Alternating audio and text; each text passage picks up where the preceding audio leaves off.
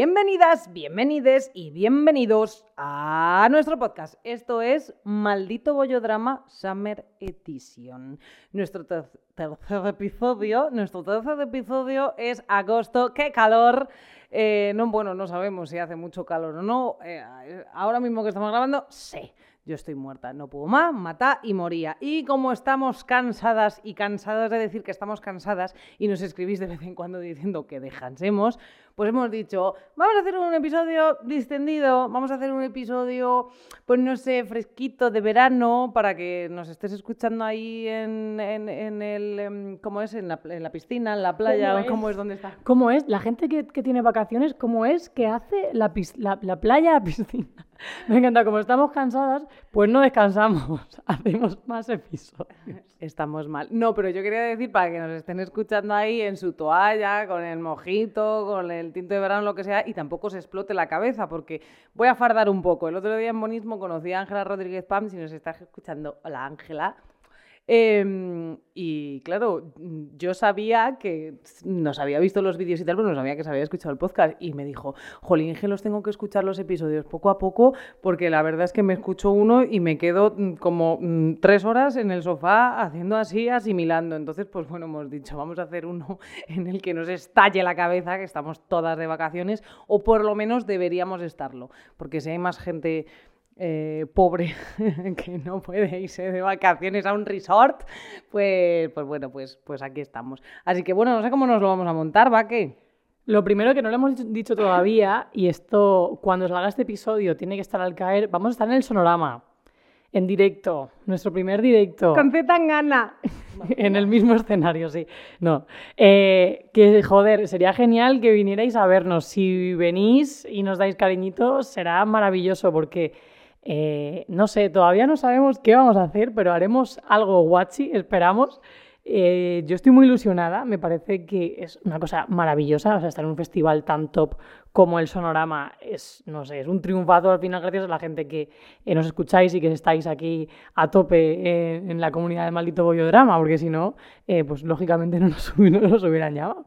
Pero así que, bueno, si nos queréis ver eh, físicamente en carne y hueso y que veáis que no somos avatares, pues ahí podréis ir a- al Sonorama. Es un plan de verano bastante guay también, además. ¿eh? Los festivales son planecito muy, muy bueno. Más buen sitio además para conocer a bolleras, porque aquí no ha pasado además ya un festival como un poco a, a bichear. Es, mm, o sea, está el orgullo, que es un buen sitio también para ver a bolleras, pero durante un tiempo era igual menos, pero durante un tiempo era caldo bastante de, cultivo para eh, Peña LGTBIQ, yo creo, festivales. Pero bueno, de esto podríamos hablar en, otro episodio para no tirar contenido, porque hoy venimos a hablar de quiénes se esconden detrás de este podcast, es decir, nosotras. Para que nos conozcáis un poco mejor, porque es muy fuerte que hemos empezado a hacer este proyecto y en realidad hemos contado cosas como mazo de íntimas, rollo, quiénes son nuestros crashes, movidas que hemos tenido, bueno, en el episodio de sexo lésbico, nos destapamos ahí a tope, pero luego, yo no sé cuál es tu color favorito, Tercigram, ¿cuál es tu color favorito? El morado. Te lo juro, siempre me ha encantado el morado. Eh, de todas formas, no puedo dejar de ser activista. Bueno, pues yo qué sé, era como me gusta ni el azul ni el rosa, pues el morado. Yo es que ya te dije que desde pequeña era un continuo intento de dar por saco. Quería hacer un pequeño comentario a esto que has dicho, porque yo sí que es verdad que yo no soy de esas que va a los festivales a ligar, solo voy a escuchar música y normalmente además es que me adelanto como así, ya está, me quedo, ah, la. Pero, mira, quería comentar justo que dices, ah, conocer a Peña LGTBIQ+, en el último festival que he estado, de cuyo nombre no quiero acordarme, eh, a la entrada, cuando recoges la pulsera, regalaban profilácticos. Para las amiguis más pequeñis, eh, los profilácticos son condones. Punto número uno, presunción de heterosexualidad. Punto número- Está muy bien el tema del sexo seguro y tal, pero es que ni te preguntaban. O sea, era como, toma, condones.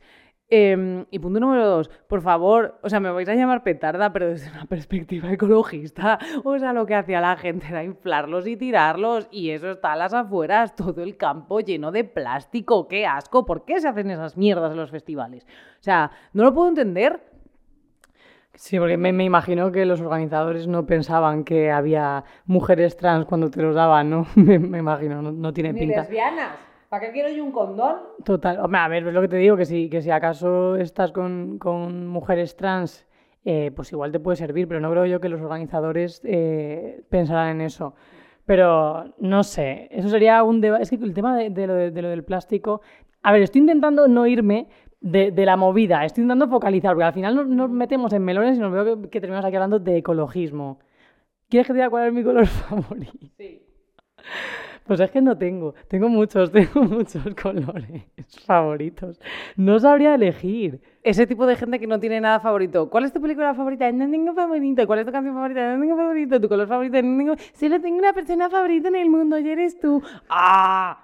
No tengo. O sea, yo soy de esa gente que tiene esa mierda de no tengo canción favorita porque hay muchos momentos y cada momento tiene su canción favorita. Y con el calor, con el calor también, pero con el color en este caso me pasa igual, tía, me gusta el... Pero me gustan los colores como basiquísimos, en plan de negro, blanco, azul y rojo. Y ya.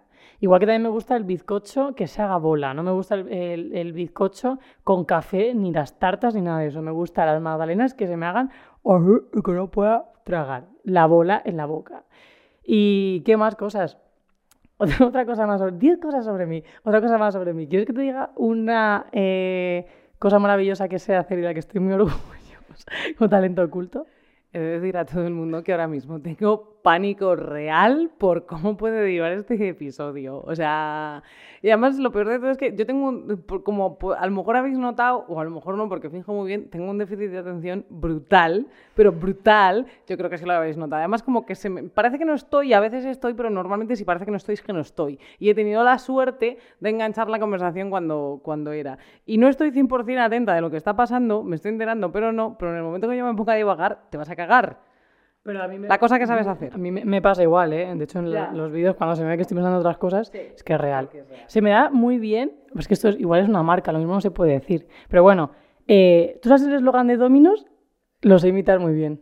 ¿Quieres que te haga Dominos? estoy un poco afónica todavía por el tema del orgullo, pero lo voy a intentar.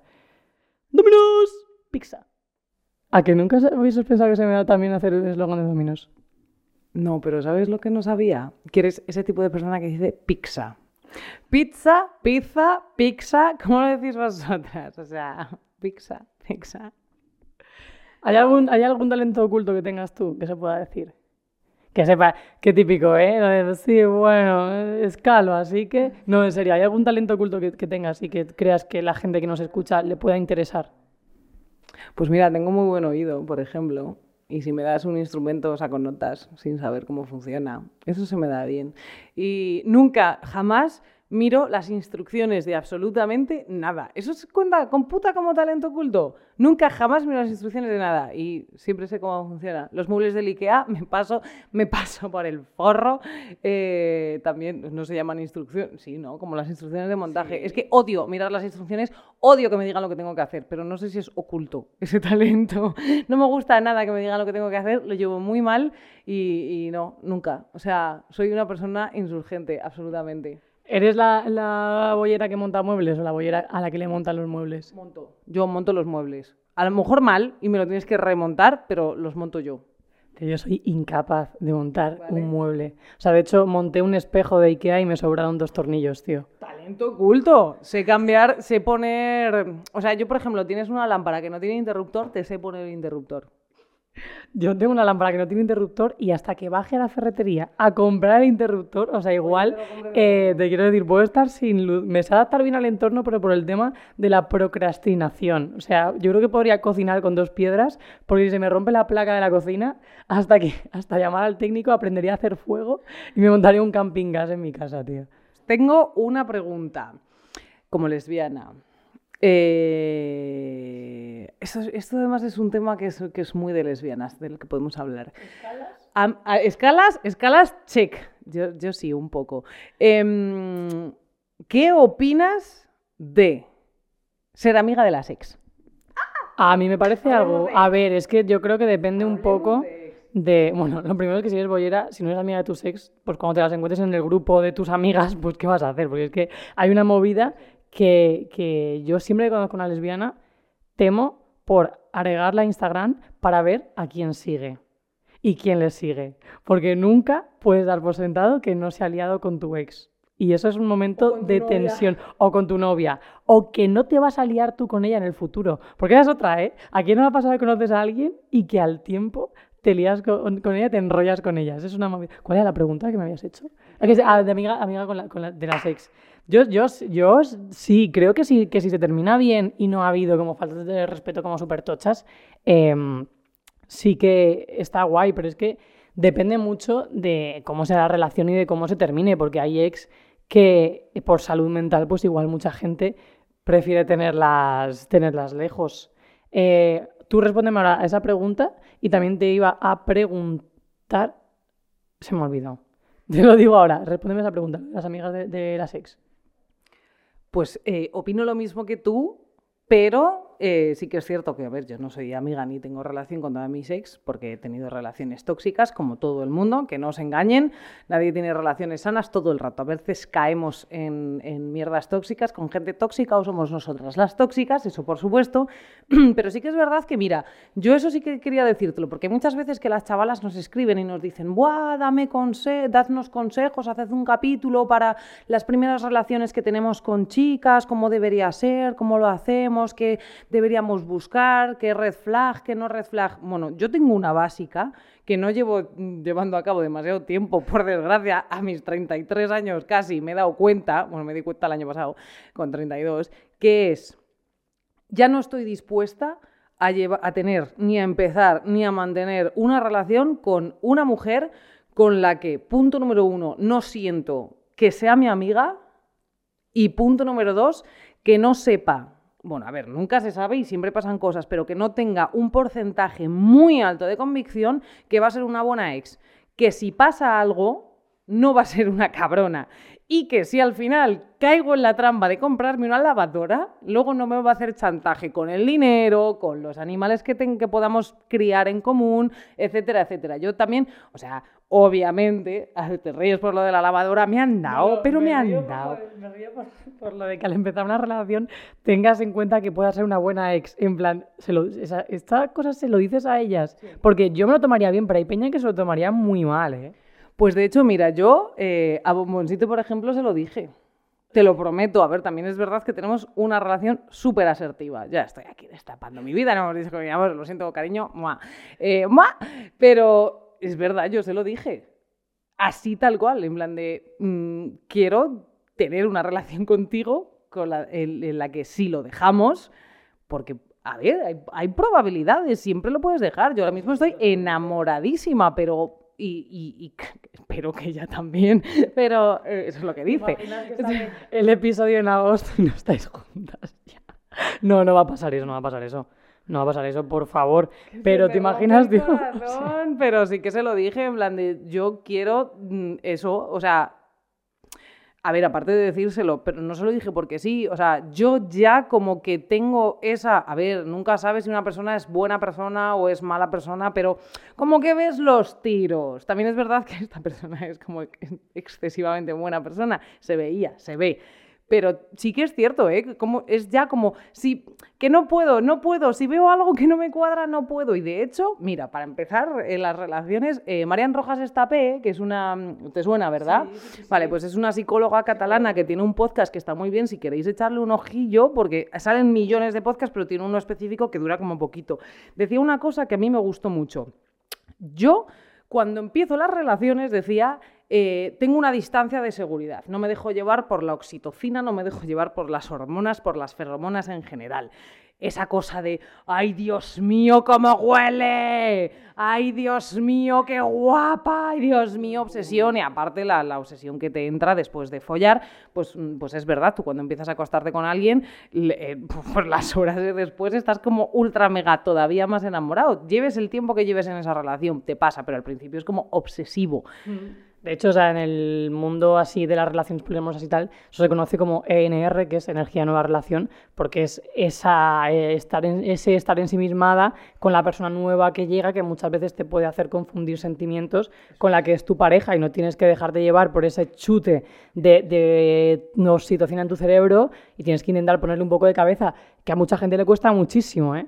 Efectivamente, pero te pasa, tengas una relación eh, poliamorosa, eh, tengas una relación de amistad con derecho a, te pasa, te pasa y ya está.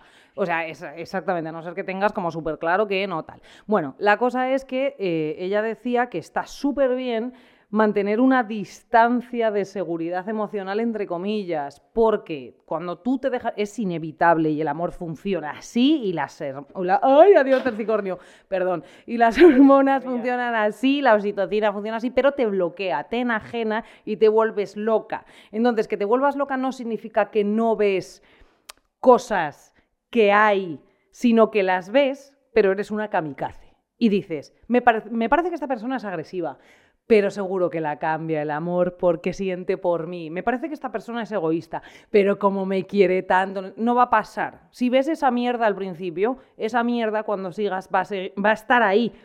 Y cuando se os pase el pip, pip, pip, pip, pip, pip, o sea, va a ser, va a ser lo, que, lo que vaya por ti, va a ser lo que te funcione. O sea, no sé cómo explicarlo, pero básicamente eh, yo he empezado a llevar mis relaciones al conocer a las personas así bueno, vamos a ver a Bomboncito porque poco, poco más. Las otras, pues ha sido como pip, pip, pip, pip, pip, Pero es verdad que yo dejé como, yo he un tiempo entre mi anterior relación y una nueva para estar sola, para conocer gente que no me interesaba para estar para nada.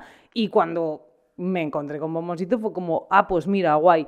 ¿Y sabes qué pasa? Que como que intenté ir como súper, súper, súper, súper mega despacio y yo todavía iba al psicólogo en ese momento. Y le dije un día, estoy muy agobiada porque me gusta mucho esta persona, porque siento como mucho cariño, me gusta de verdad mucho, mucho, mucho, pero no siento mariposas en el estómago. Y me dijo, ¿sabes lo que son las mariposas? Y dije, pues yo que sé, alguna reacción. Y me dijo, no, eso es ansiedad. Tú solo sientes eso cuando la relación te genera ansiedad, te está creando inseguridades, está, hay algo que no está bien y tu cuerpo te está avisando. Que no sientas mariposas es bueno. Ahora mismo la pilla se te va a echar encima en plan de, pues yo siento mariposas. Pues cariño, no, es, a mí me parece súper importante eso y también estar como atentas, porque muchas veces si conoces a alguien y ves cómo habla de su sex y ves que habla mierdas o una manera para, eh, o sea, una manera de expresarse como súper tóxica y tal, puede ser que a lo mejor haya tenido mala suerte con una, con dos, con tres, pero si esa persona habla todo el rato de una manera un poco agresiva o tóxica de su sex y no es capaz de decirte, pues Menganita ha sido una maravillosa persona, me ha aportado esto en mi vida y tal, oye, pues igual, ¿sabes? Es que, es que hay, algo, hay algo ahí que, que decir. Luego me parece también súper importante que este tema lo estemos hablando ahora en verano, porque en verano se dan muchos amores de verano, que es lo típico que estás en la playa como con todo a favor, de vacaciones, conoces a alguien de viaje, te encanta tal. Pero claro, tía, luego eso te lo llevas a la ciudad y no siempre funciona porque es fácil eh, ir hacia adelante cuando todo el contexto te suma a eso. O sea, si tú estás de repente, yo qué sé, vuelvas a un festival, eh, conoces una tía que te encanta, estás una semana de vacaciones en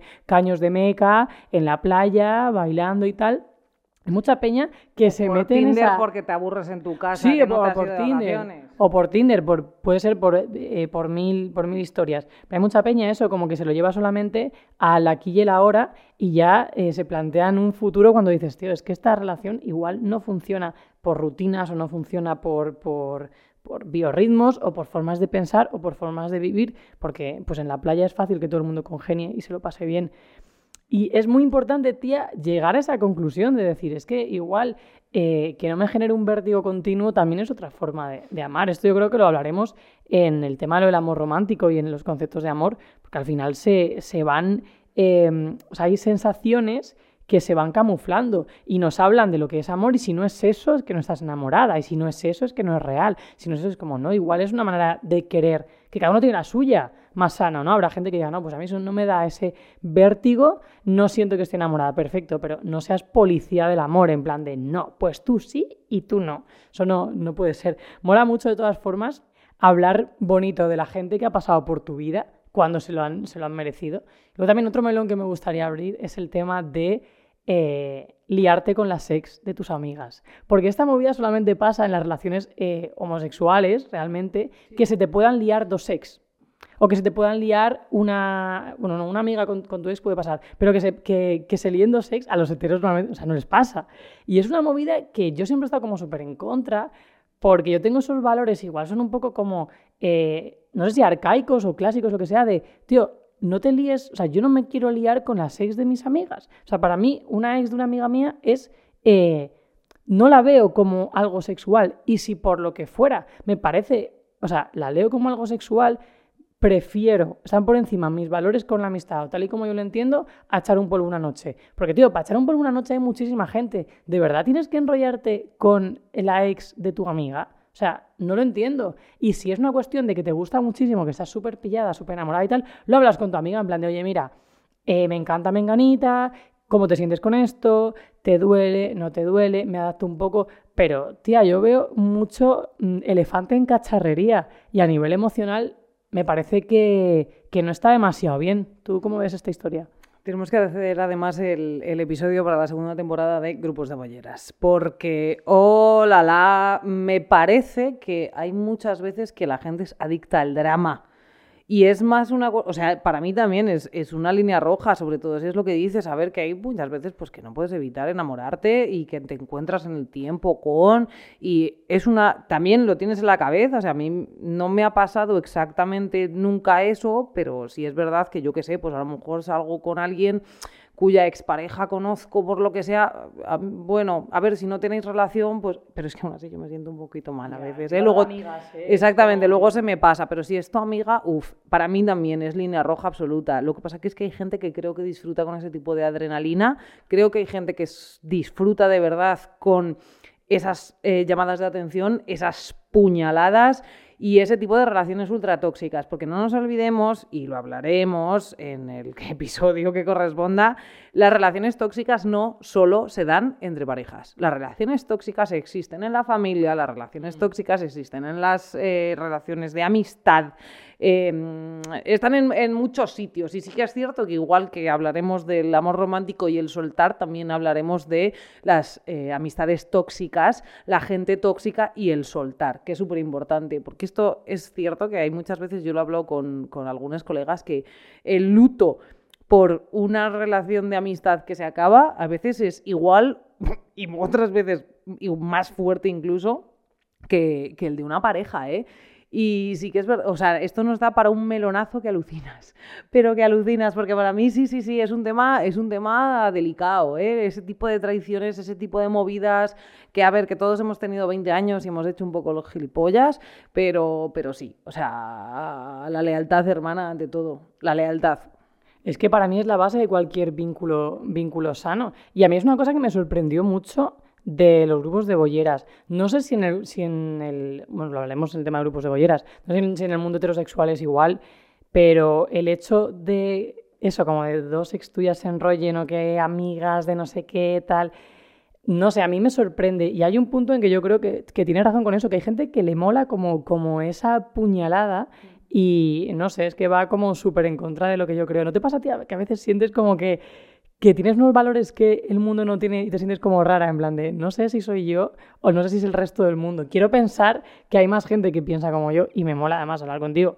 Que sé que vamos como por ese, por ese camino un poco también para romper como esos mitos de dos tías no pueden colaborar porque al final compiten. Pues mira, aquí somos tres tías colaborando. Eh, dos eh, lesbianas no pueden eh, estar no sé qué juntas, se acaban enrollando. No nos hemos enrollado.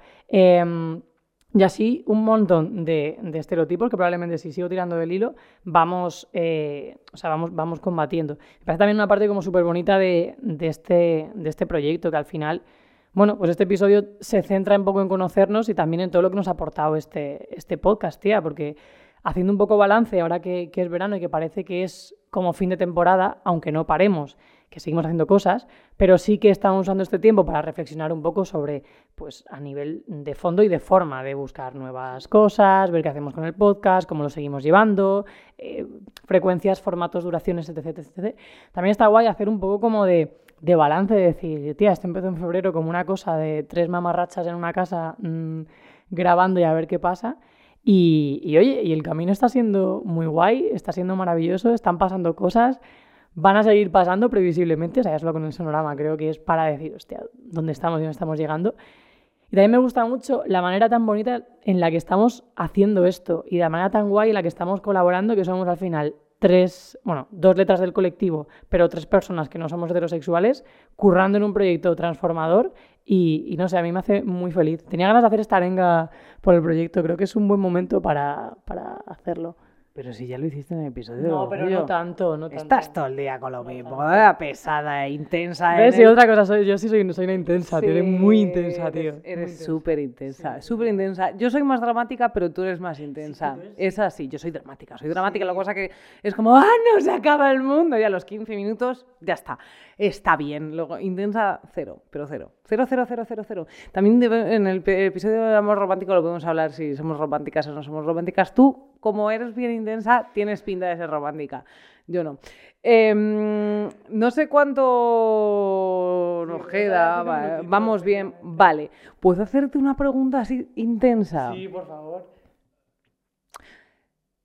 Puede ser influyendo eh, el, hecho de ser lesbiana o no, por, haber, por ser lesbiana o por mm, la vida en general. ¿Qué es lo peor que te ha pasado? Lo peor, sí, lo peor que te ha pasado nunca. Pero en, la vida. Pues mira, tía, o sea, es lo peor, pero es verdad que me ha hecho ser quien soy y tomarme la vida como me la, tomo. Y es cuando murió mi padre, yo tenía 18 años.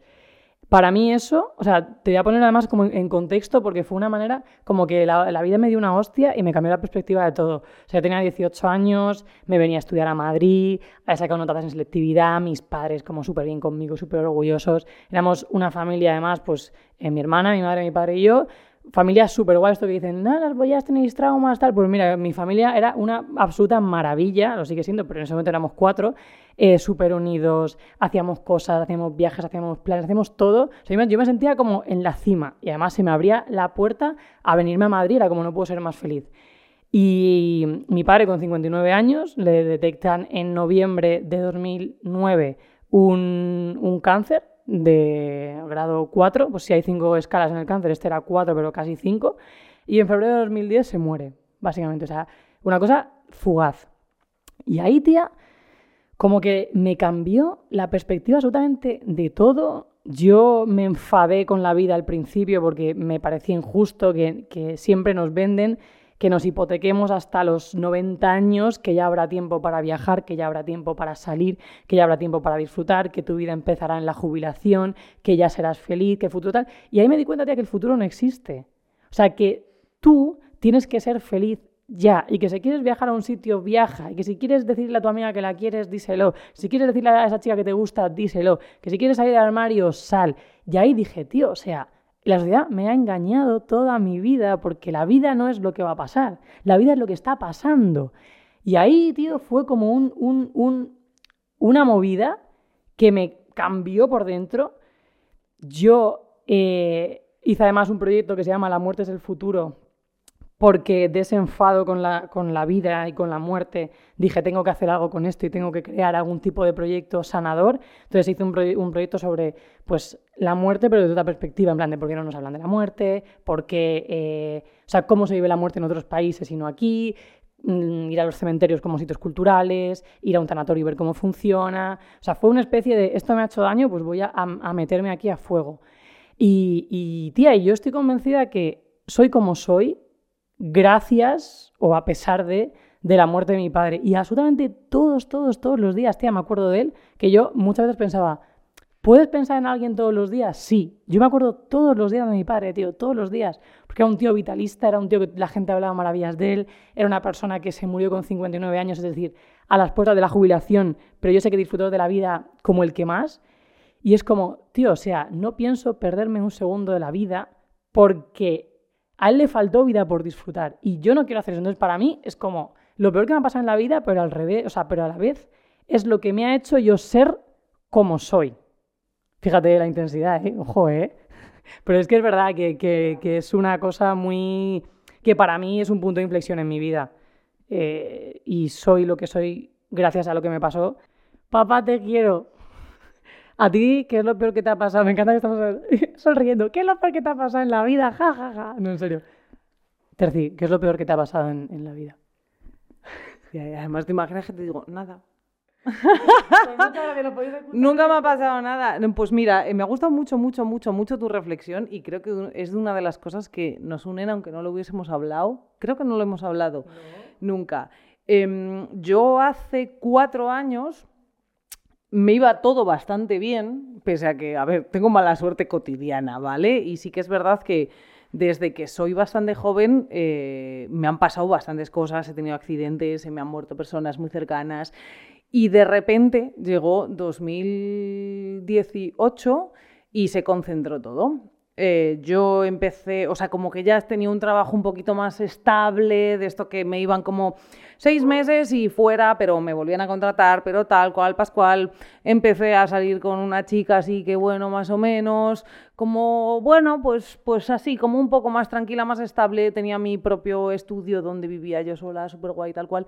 Y por desgracia, em, pues tuve un accidente tontísimo en el que me partí la mandíbula mm, por, por debajo de las dos orejas. Tenemos em, como dos bolitas que encajan la mandíbula, pues me di de bruces contra el asfalto, iba súper despacio, no pude salir volando, por desgracia, la bici estaba estropeada y bueno, pues me fui eso de boca, me partí la barbilla, me partí el avión 2, la mandíbula, las manos, eh, no pude ni apenas hablar en unos tres meses y pico. Eso explica todo. Eso explica todo, que ya he cogido carrerilla. Mira, y una de las cosas que me ayudó mucho eh, fue que un día, pues yo, pues claro, yo tuve que dejar mi piso, tuve que, porque justo me iban a renovar y fue como, ay, pues eh, no te renovamos, vaya, por lo que sea. Eh, tuve que dejar mi piso, irme a Ávila a vivir. Sí, sin... cambia incluso la voz, ¿eh? Sí. Sin fecha de vuelta, claro, yo no sabía cuánto tiempo iba a tardar en recuperarme de eso, o sea, estaba hecha un verdadero Cristo. Encima en Ávila, Dios mío. O sea, en ese momento en el que lo ves todo mal, en plan de cómo me voy a recuperar yo de esto. Y claro, yo a la segunda semana seguía en el sofá llorando como una desgraciada y mi madre me enganchó y me dijo, más te vale que dejes de llorar, que empieces a asumir lo que te ha pasado y que empieces a tirar para adelante, porque si esto te parece duro, te vas a cagar con lo que te viene.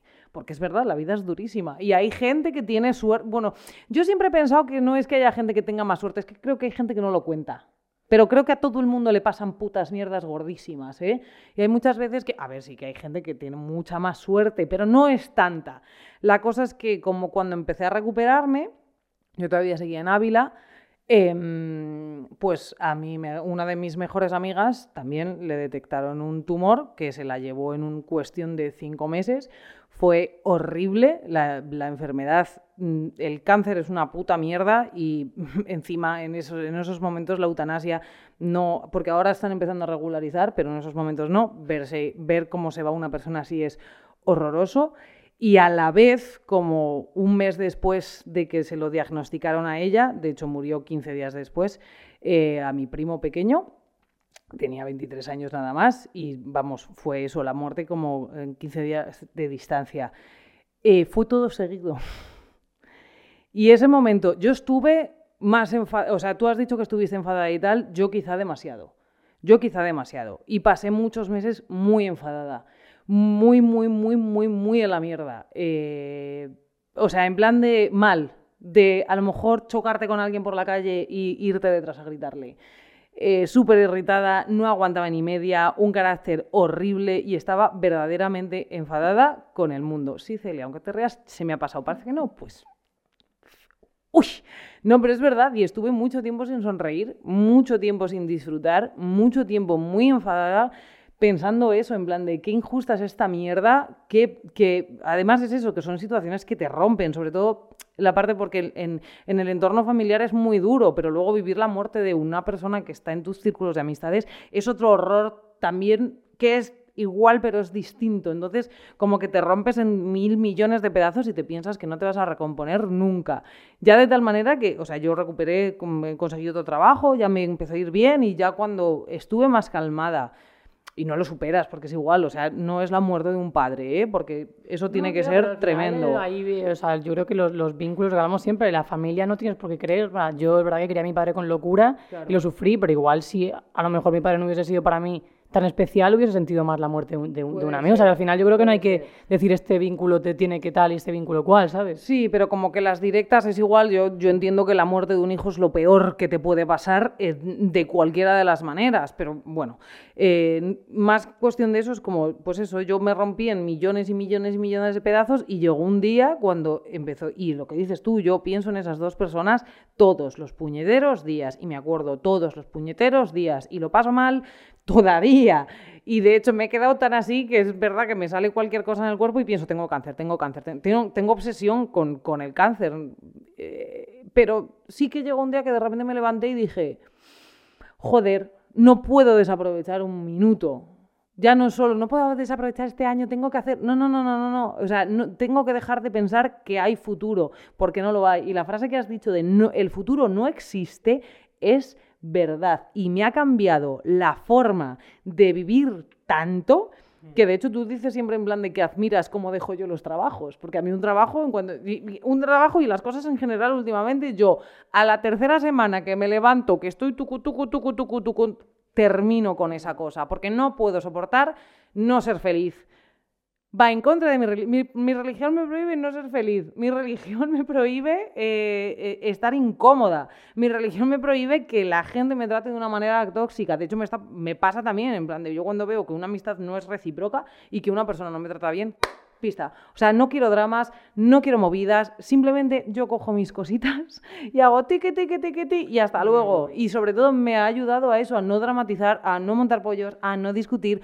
a no llevarme, dejarme llevar por chantajes, por cosas. No, no, es que cojo mis cosas y me largo y no pasa absolutamente nada. Y la verdad es que es una putada y que te pasen estas cosas es una putada, pero la gestión del sufrimiento a partir de eso... Y yo creo que la, lectura que has hecho tú es súper importante. Nada es tan grave, nada es tan importante. Eh, lo único que no tiene solución en la vida es morirse y vamos a intentar disfrutar y no tienes por qué tener una vida, no os creáis lo que pasa en Instagram, nadie es todo el rato súper feliz, súper divertido, está súper acompañado. Yo aún así en, este tiempo he pasado mucho tiempo sola, pero sola de verdad, sola de mirar alrededor y en cuatro días no tener a nadie. Y no pasa nada, no pasa nada porque son como épocas y todo es una época, de todas partes se sale, lo único que tienes que tener es las narices de levantarte y tirar. Y siempre tener en la cabeza, tengo que tirar, tengo que tirar, tengo que tirar, porque es la única manera de sobrevivir a la vida. Total, no tengo que eres consciente de la muerte, eres consciente también de la vida. tercio en el cada 15 días. Hola, otra tercio otra vez, lo, lo de siempre. ¿Qué tal va la vida?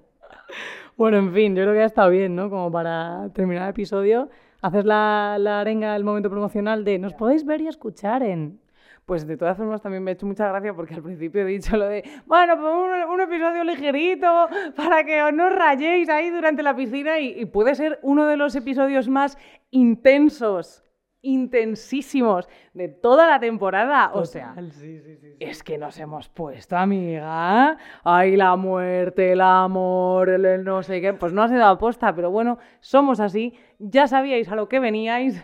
Nos podéis seguir en, redes sociales. esto es lo que hay, esto es lo que hay. Sí, arroba maldito bollodrama, vernos y escucharnos en Spotify, escucharnos en iBook, en iBook, en iBooks, vernos en YouTube también. Os queremos mucho, malditas dramáticas pasad. No muráis, y venid al sonorama a vernos. Mua.